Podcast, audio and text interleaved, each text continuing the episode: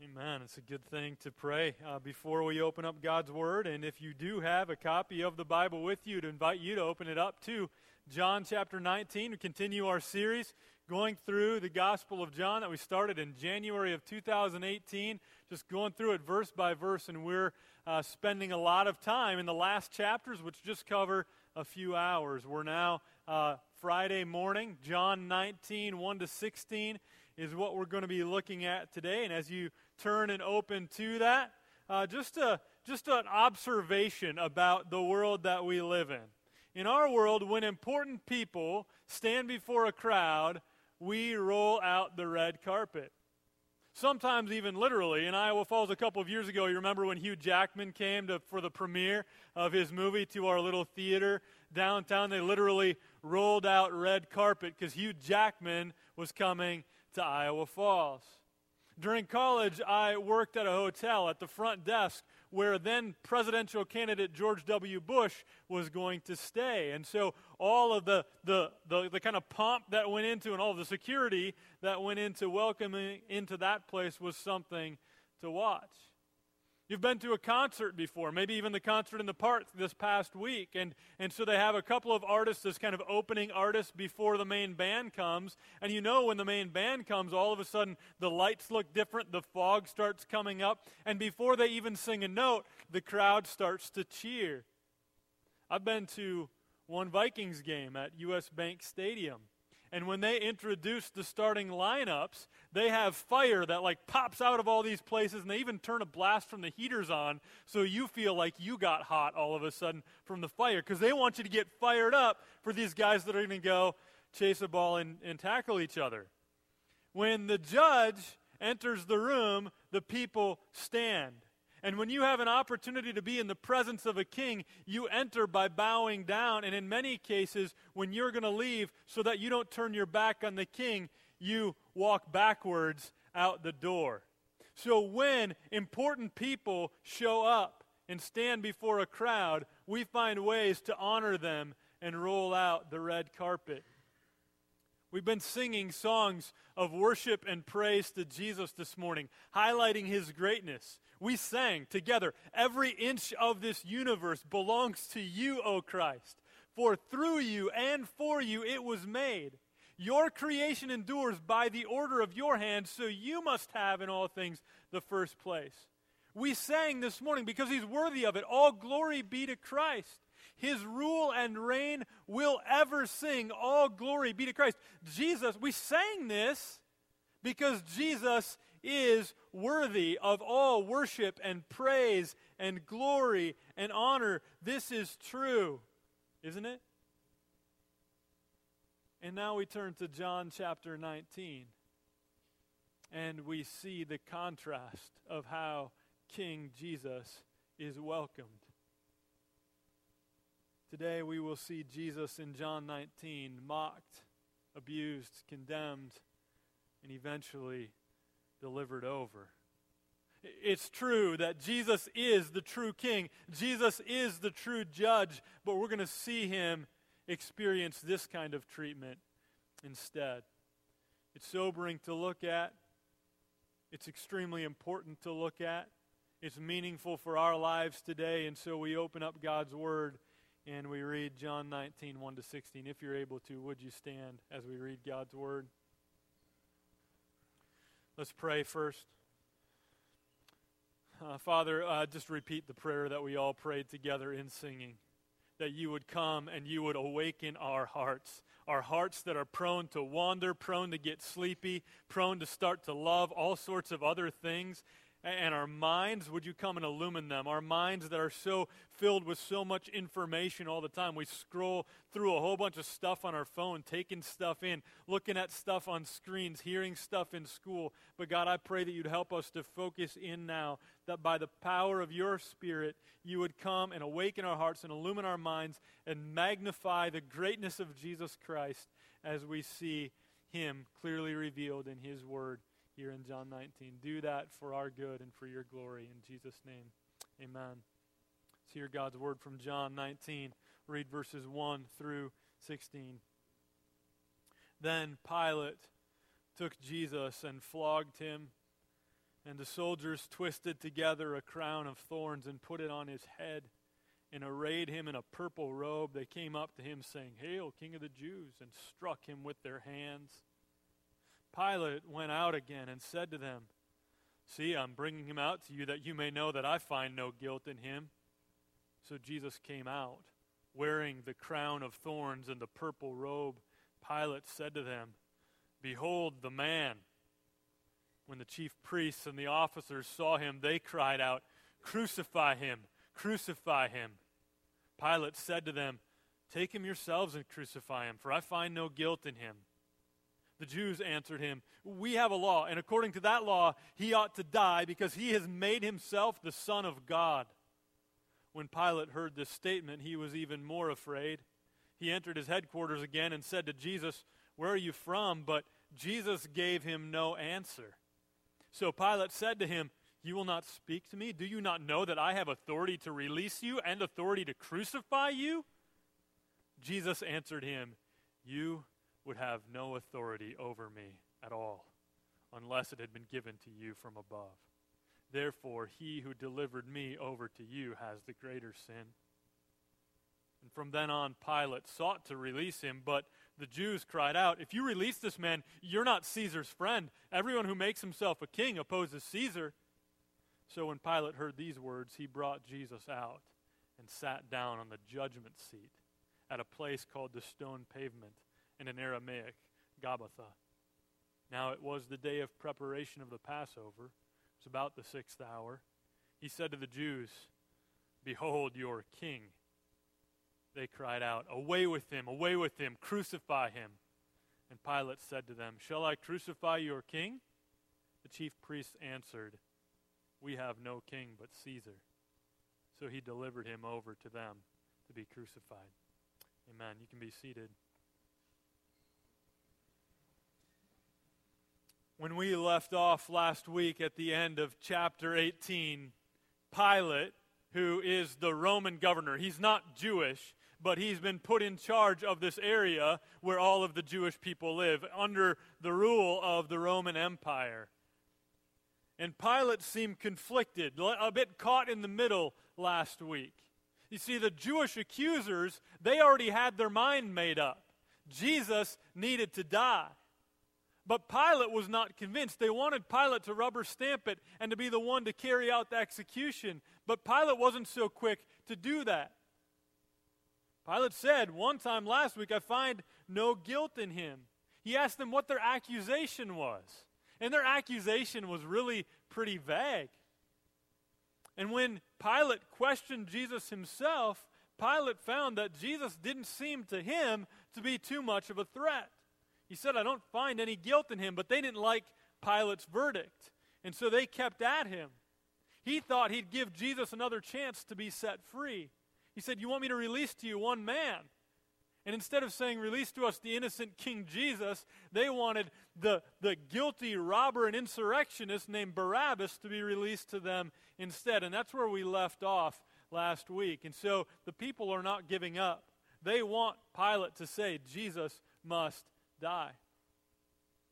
John 19, 1 to 3 is where we look at the beginning of this week and we see an abusing and a mocking of King Jesus. We might be confused because Pilate did seem conflicted. Remember, Pilate told them, I find no guilt in him. And so we might be confused by verse 1 that says, Then Pilate took Jesus and flogged him. Well, if Pilate is convinced that Jesus is not guilty, why is Pilate having Jesus flogged here? Also, the people wanted Jesus put to death, so why is Pilate just flogging him? Probably the best explanation of that is this that there were different purposes of flogging and different severities of flogging that took place. So when we read in Mark chapter 15, verse 15, about Jesus being flogged, this is taking place after he was already sentenced. And this is, in Mark 15, a very severe form of flogging that Jesus endured. Here, this type of flogging, before a sentence has even been handed down, is the type of flogging that it seems that Pilate's motivation was this. Pilate wanted to appease the Jewish people. They wanted him to condemn Jesus as guilty. He wasn't convinced of their guilt. He didn't want to give him the death penalty, but he thought maybe if I have him flogged, they'll let him go at that point. And so it's a less severe form of flogging. And maybe he wants to teach Jesus a lesson. Maybe he wants to appease the crowd.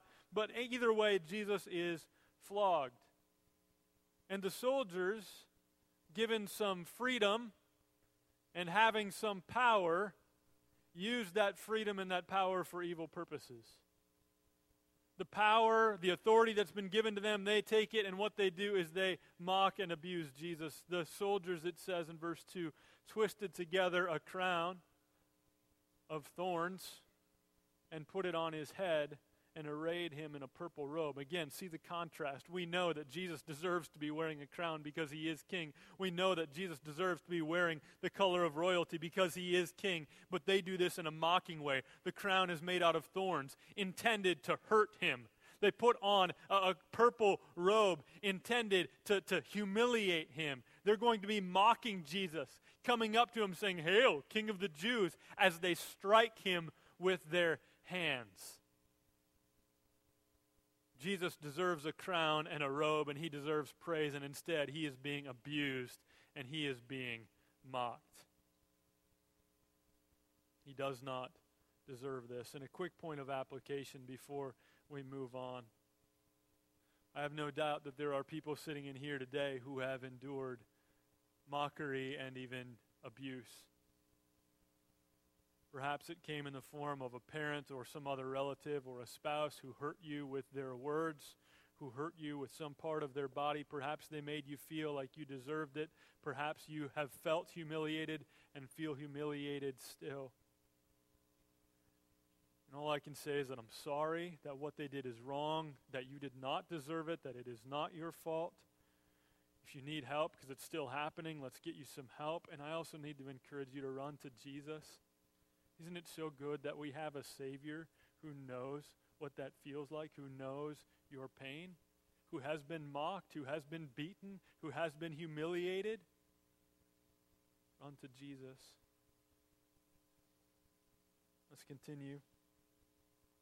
They're not done with Jesus yet, and so we get to verses 4 to 8 as we see him condemned. It tells us then that Pilate goes back out to them and says to them, Jesus, now having been beaten, wearing a crown of thorns and a purple robe, he brings Jesus back out. See, I'm bringing him out to you that you may know that I find no guilt in him. This is now the second time that Pilate said this. I find no guilt in him. Pilate wants them to let Jesus go. He's given them multiple opportunities, it seems. And he thinks that maybe now, Jesus coming out wearing this crown of thorns, wearing this purple robe, looking now beat up and looking very powerless and weak, he thinks that now they might say, okay, I guess he's not all that much of a threat, let him go. That's why he says to them, Behold the man. this is the one that you're scared of? This is the one you see as a threat. This is the one you want me to have put to death. I find no guilt in him. Behold the man. Now, again, the contrast. Reality, should we be looking at Jesus and saying, Behold, get your gaze fixed on him? Yes, we should. But he's doing it in what seems to be a mocking kind of way. Behold the man.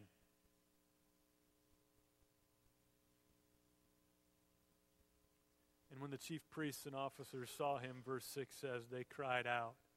Crucify him, crucify him. They're not backing down. This is what they came hoping would happen. And regardless of all of the attempts that Pilate has made to, to, to steer them in a different direction, they're still dead set on this. Crucify him, crucify him. And Pilate says to them, Take him yourselves and crucify him, for I find no guilt in him. He's telling them now for the third time.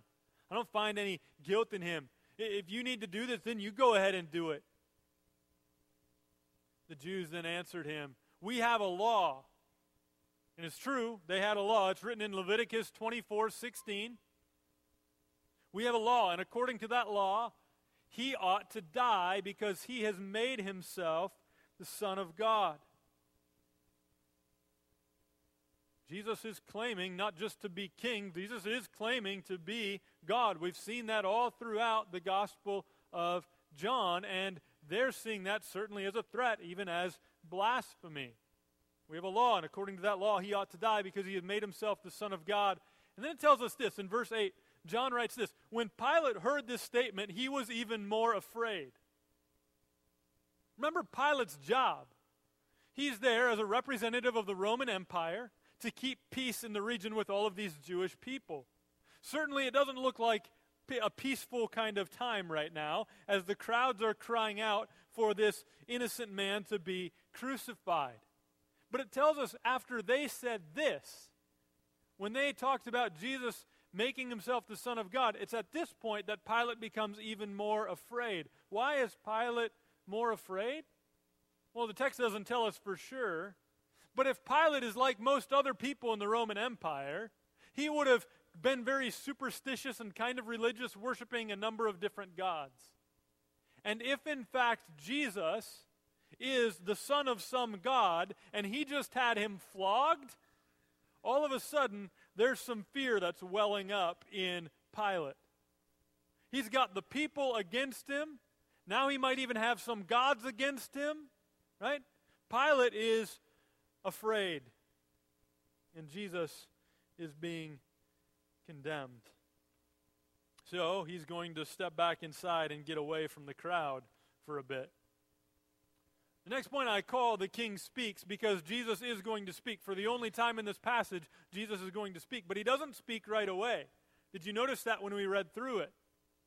That Jesus entered his headquarters, or sorry, Judas entered, not Judas.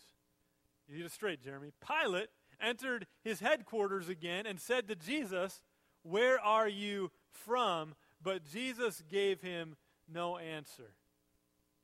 Earlier, when Pilate was questioning Jesus, Jesus would often answer Pilate's question with another question. And now Pilate asks a question, and Jesus doesn't say a thing. Remember that we saw last week it seems that one of the reasons that Jesus would answer questions with questions and not directly, and that Jesus wouldn't even answer a question at all right here, is because Jesus said, Everyone who is of the truth hears my voice. Earlier in John 10, he said, All who are my sheep hear my voice. Pilate was not in a position where he was ready to hear the truth about who Jesus was and what he had come to do. And so, no matter how Jesus would answer a question, Pilate was not ready to hear the real and truthful answer. And so, Jesus gives him no answer. And then, Pilate, maybe annoyed, maybe angered, maybe frustrated by what Jesus just said, says this You will not speak to me? Do you not know that I have authority to release you and authority to crucify you? Pilate's looking at Jesus with wonder. Don't you know who I am? I hold your life in my hands. I have the authority to release you, or I have the authority to crucify you. I'm giving you a chance, and you're saying nothing? He doesn't get Jesus. Jesus answered him. Here's where Jesus speaks You would have no authority over me at all unless it had been given you from above. Jesus needs Pilate to know this. Pilate, you need to know. You think, oh, I'm, I, I, I work under Caesar. I, I hold your life in my hands. And Jesus says, you would have no authority at all if it had not been given to you by one from above, a greater authority. And then he also says this Therefore, he who delivered me over to you has the greater sin. So we're reminded of two things here in this part as Jesus speaks. Jesus is reminding Pilate that God alone has sovereign authority, and we're reminded that in this case, there are people who are sinning. We can't even be totally sure who Jesus is referring to here. He says he. Who's he? Therefore, he who delivered me over to you has the greater sin. So Pilate is sinning in some way, but there's one who's sinning in a greater way, Jesus says, and it's the one who delivered him over to Pilate. Does that mean Judas? It could. Does that mean Caiaphas, the high priest who said, Send him to Pilate? It could be him as well. Maybe Annas, the, the former high priest. Regardless, we know two things from what Jesus said that God has sovereign authority over all things, and people are guilty of sin. Do we see that here? And we're not surprised to see that here because we see that all over Scripture. So, quick application because I think this applies to us today. I want to first just ask you some questions, and I already put the answers up on the board, so it's the easiest kind of questions, okay? In John 19, is God sovereign over every detail of what's happening here in John 19? Answer yes. Is all of this going according to God's eternal plan? Answer yes. Are the things that are taking place here cruel and unjust and sinful? Yes.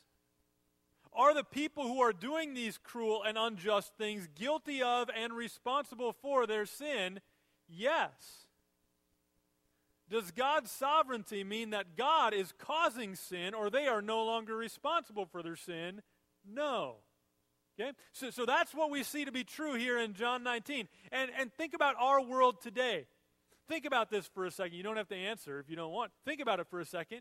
Is God sovereign over every detail of global and national politics, including what's happening at work this week?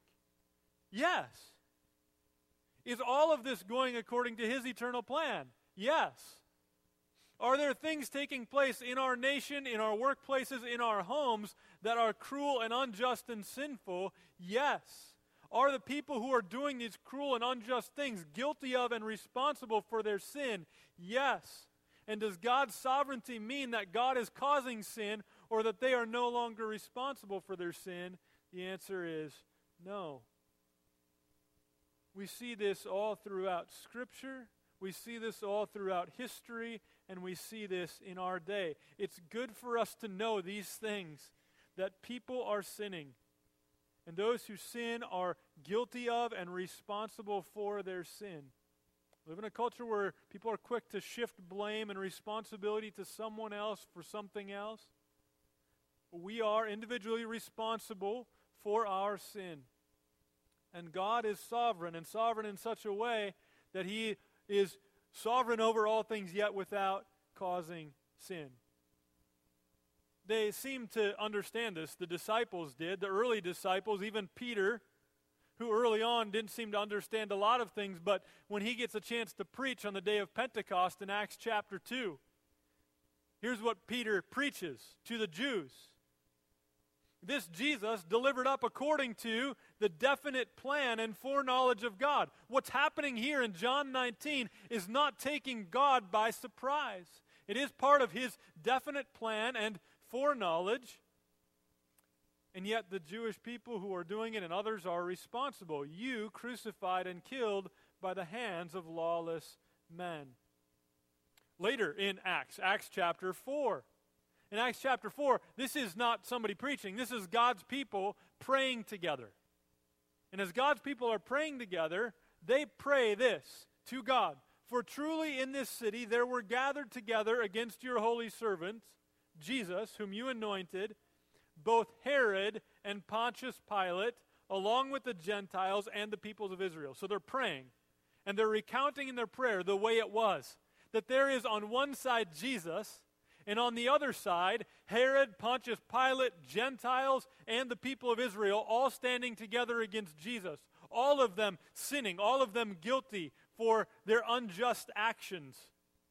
But they were also doing whatever God's hand and God's plan had predestined to take place. So we need to wrestle with, because this is hard to get our minds around, but wrestle with because we see these truths. There, then in John 19, the early believers saw these things. We've seen them throughout history, and we see them today. This truth that God is sovereign and people are sinning. Let's go to the final point. Final point is this Who is king? Who is king? John 19 12 to 16. Jesus has spoken just once. Pilate is wavering. The crowd is opposed to Jesus loudly. And so we come to this last section wondering will the condemning crowd get Pilate to finally rubber stamp their, their decision, their plan to condemn Jesus to death? Verse 12. From then on, Pilate sought to release him. We still see Pilate, don't we, as this kind of conflicted man. The crowd causing him to kind of lean in this way, but Pilate seeking to release Jesus. They decide, though, they've got to, they've got to get Pilate to agree with them. What are they going to do? How are they going to get Pilate to agree with him? Listen to what they do. The Jews cried out. This is verse 12 still. If you release this man, you are not Caesar's friend. If you release this man, you are not Caesar's friend. Everyone who makes himself a king opposes Caesar. They're trying to use Pilate's fear against him. Because if you are working for Caesar and you're found not to be a friend of Caesar, you don't just get to like lose a little bit of paid time off. Right? You don't lose a couple vacation days and get a dock in pay. You get killed if you're working for Caesar and are found to be not a friend of Caesar. And because they're desperate to get Pilate on their side to condemn Jesus, they're going to go ahead and use this against him. Listen, Pilate, if you release this man, you are not Caesar's friend. Everyone who makes himself a king, which is what they're saying Jesus is doing, opposes Caesar. What if this gets back to your boss, Pilate? What if he finds out that you let Jesus go? This Jesus who claimed to be a king, it's not going to be good for you, Pilate. Using his fear against him. So when Pilate heard these words, he brought Jesus out. And think, look at this irony here. What does Pilate do? He sits down on the judgment seat. Pilate. Pilate sits down on the judgment seat. Who's being judged? Jesus. Who's sitting on the judgment seat? Pilate. Backwards, isn't it? Move on to verse 14. It tells us this. Now it was the day of preparation of the Passover, and it was about the sixth hour. Now, we could quickly read over that, but I want to point out a couple of things for those of you that are, are students of Scripture that, that come with hard questions. That's good. There's some hard questions that we need to just quickly address because some of you like, I'm not really concerned. That's fine with me that he says it that way. But there's a couple of things that might pop into your mind if you're a student of Scripture here. And John is telling us that at this moment, it was the day of preparation, the day of preparation of the Passover. When did Jesus and his disciples eat the Passover meal? Thursday night, the night before this. When is this happening? Friday. Why is he saying it's the day of the preparation of the Passover? I think a pretty simple explanation. It's not clear when you just read it, and so, so that's why we need a quick explanation. And the explanation is this that the day of preparation was a day that took place every week. Friday was called the day of preparation for the day that was the Sabbath. Every week, the Jewish people observed the Sabbath. Every week, that day was Saturday. And every week, the day of preparation, where you do all this extra work to prepare for the Sabbath, that was Friday. The day of preparation of the Passover is not talking about preparing for the Passover, but remember how we talked about last week? Passover was a meal one night, but it was part of a week long feast. And so this whole week is the Passover week, and the day of preparation of the Passover, this is the Friday of Passover week. Right? So that's the explanation of that. The other explanation is this and again, if you're reading different Gospels, remember that Matthew, Mark, Luke, and John are all giving us an account of what was taking place. And all of them share a lot of detail about these hours. And if you are reading John's Gospel, John is saying this was taking place at about the sixth hour. Notice he says about. That word is in there in Greek. They're not just adding it in an English translation. In Greek, John wrote down about the sixth hour. If you read in Mark's gospel, you would find in Mark's gospel that Jesus was crucified on the third hour. What, what's going on here? Well, I think what's going on here is we just need to acknowledge that uh, they didn't have watches. that, that, that in the midst of all of the other details of everything else that's going on in that time, he's trying to give some markers as far as time goes. John's recollection seems to be as about the sixth hour this was happening, noon or so. Uh, and, and, Mark's recollection is the crucifixion is happening uh, in the morning sometime, about 9. And so, so, yeah, it doesn't seem right away like, oh, those, those are two different hours. Some people have described it, well, maybe, maybe John was using Roman time, which started earlier, so they would say the sixth hour is like 6 a.m. Well, that would kind of make sense uh, a little bit more. Um, but it also doesn't seem super likely that John would use suddenly uh, Roman time in the middle of all of this. That's a possibility.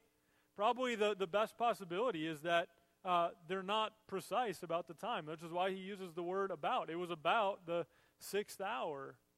And it actually doesn't cause me to trust any less in the authority of Scripture.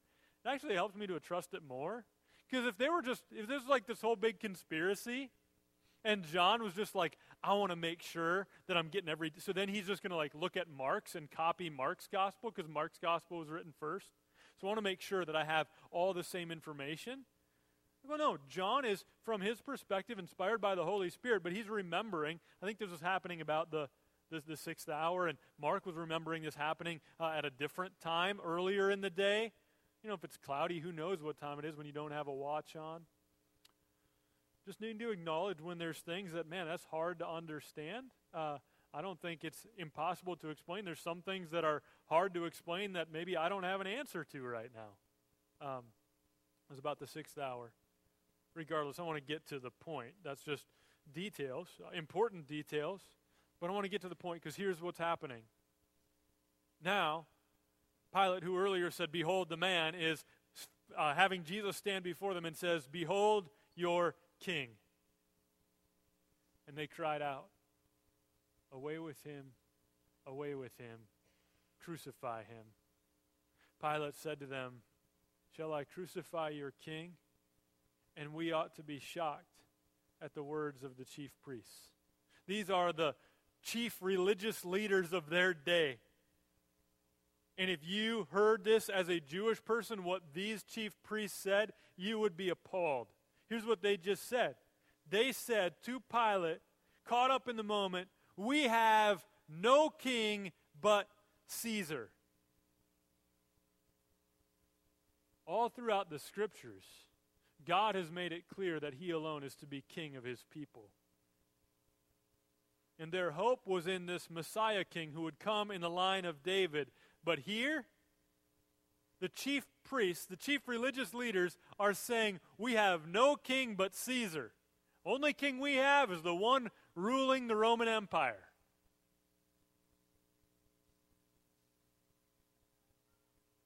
And the result? Jesus is delivered over to them to be crucified. Them probably meaning the officers and soldiers that are standing there watching all of this. Next week, we're going to go through all the rest of chapter 19 and go through all the details of Jesus' crucifixion and his burial. But we end with a bit of application. Here, we see a passage full of contrasts. We, we see this is how Jesus ought to be welcomed and received. But instead, Jesus is beaten, mocked, and scorned. Jesus, who is the true king, and Jesus, who is the true judge, is being judged, and his people are saying, We only have one king, and it's Caesar. There's all sorts of contrasts in this passage.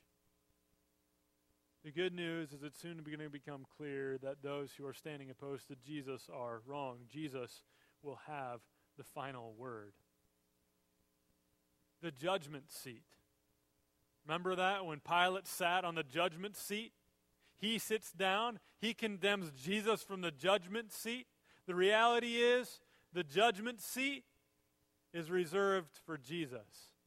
We can read about that in Revelation 20, among other places. Where John writes, Then I saw a great white throne, him who was seated on it. From his presence, earth and sky fled away. And this doesn't happen when Pilate sits down on the judgment seat. And no place was found for them. And I saw the dead, great and small, standing before the throne. And books were opened. Then another book was opened, which is the book of life. And the dead were judged by what was written in the books according to what they had done. Jesus alone deserves to sit on the judgment seat. And Jesus alone is the king.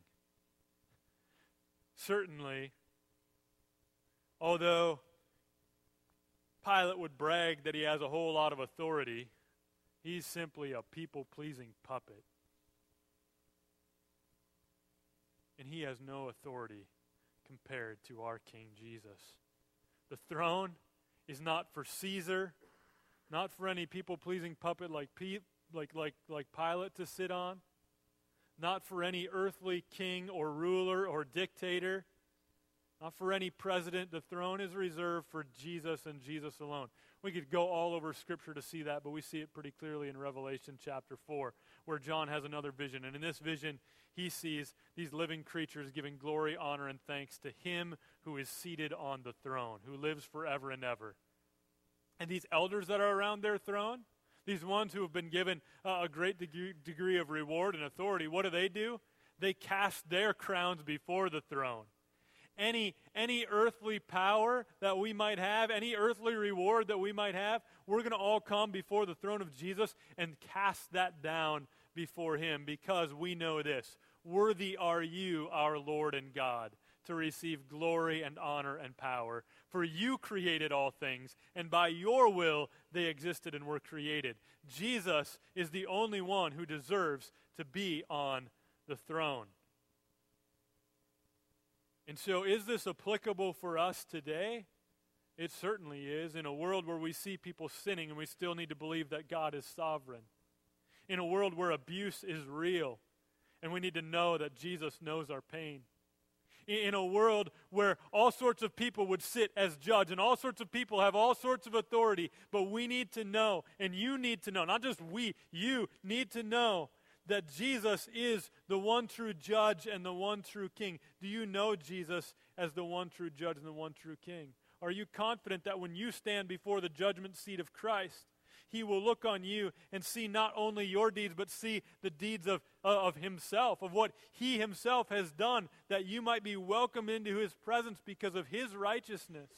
Do you have confidence? Are you living now as though you're no longer king? That the throne's not for you, but the throne's for Jesus. Do you live in that way? If not, we need to talk.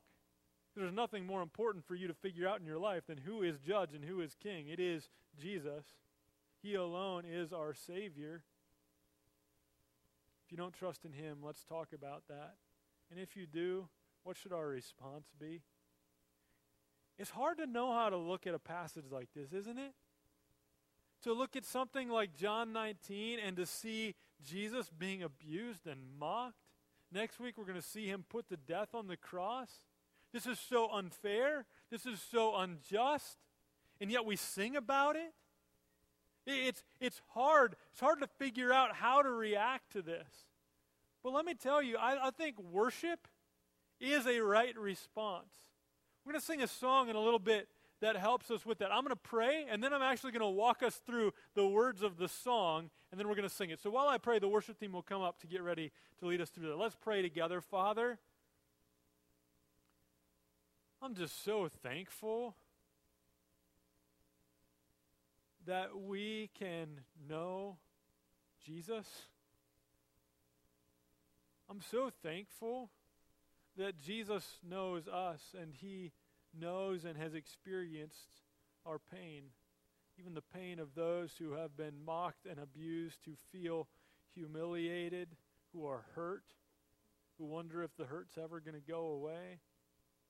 Thank you for the good news that Jesus knows, Jesus has felt, and Jesus cares. Jesus, uh, uh, I thank you that you are willing to do all of this for us. That there wasn't one moment where, where things got out of hand, but that all of this happened according to the eternal plan of God the Father. We know it all happened for our good because we needed one to come and stand in our place. Otherwise, we would keep living like we were our own kings, and we would fail when we stand before the judgment seat. So, God, we need your Son, and I thank you so much that you've given us exactly what we need. And so we count it a great privilege to spend our lives, to spend certainly like three minutes now worshiping Him in song, but then to spend our lives declaring His greatness, magnifying Him above all else because of what He's done for us. We're grateful people. In Jesus' name, amen.